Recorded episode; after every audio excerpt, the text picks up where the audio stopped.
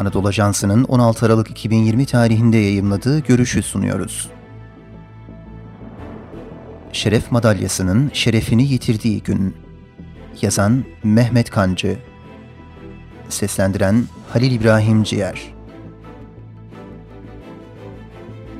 Küçük Napolyon namıyla anılan Emmanuel Macron, 7 Aralık 2020 tarihinde yol açtığı skandalla özendiği Napolyon Bonaparte'ın bugüne ulaşan mirasının itibarını yerle bir etti. Napolyon'un 218 yıl önce Fransa'ya hizmet edenleri ve Fransa'nın dostlarını taltif etmek için uygulamaya koyduğu şeref nişanının itibarı bir daha geri gelmeyecek şekilde tarihe gömüldü.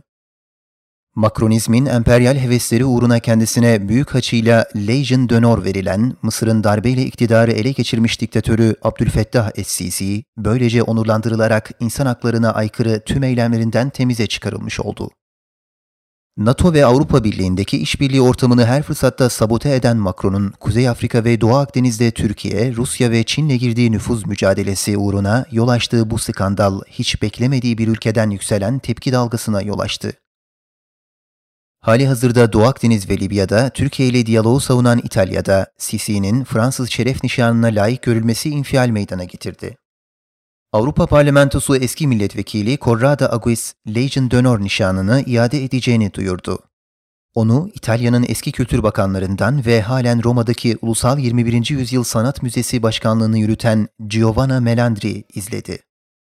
İtalyan kültür ve siyaset hayatının önde gelen iki ismi, Fransız devletinin kendilerine vermiş olduğu nişanları Roma'daki Fransız Büyükelçiliğine iade ederken, Paris yönetiminin buradaki diplomatik temsilcisi Christine Meset, aciz içerisinde yaptığı açıklamalarla tepkileri hafifletmeye çalışıyordu.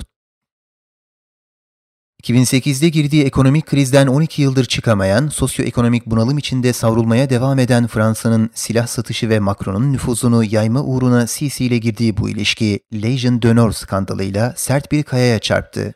O kayanın adı ise İtalya. Sisi diktası Doğu Akdeniz ve Kuzey Afrika'daki jeopolitik mücadelenin gölgesine sığınıp Türkiye ile nüfuz mücadelesine girişen ülkelerin savunma sanayilerinin müşterisi haline gelerek insan hakları ihlallerini ve otoriter rejimini kabul ettirme fırsatını yakaladı. Sisi'ye bu iktidar yolculuğunda eşlik eden en büyük dostuysa her türlü çifte standardı standart haline getiren Fransa Cumhurbaşkanı Macron. Fakat Sisi gibi bir diktatörün de çok yakın tarihten alması gereken bir ders var. Libya lideri Muammer Kaddafi kendisini gücünün doruğunda gördüğü günlerde en yakın arkadaşı olarak dönemin Fransa Cumhurbaşkanı Nicolas Sarkozy'yi seçmiş, hatta seçim kampanyasına dahi yatırım yapmıştı. Ama aynı Sarkozy, Kaddafi'nin bombalanması için uçaklarını ilk harekete geçiren, dahası Kaddafi kuşatıldığı son nokta olan Sirte'den kaçmaya çalışırken konvoyunun vurulması emrini veren kişiydi.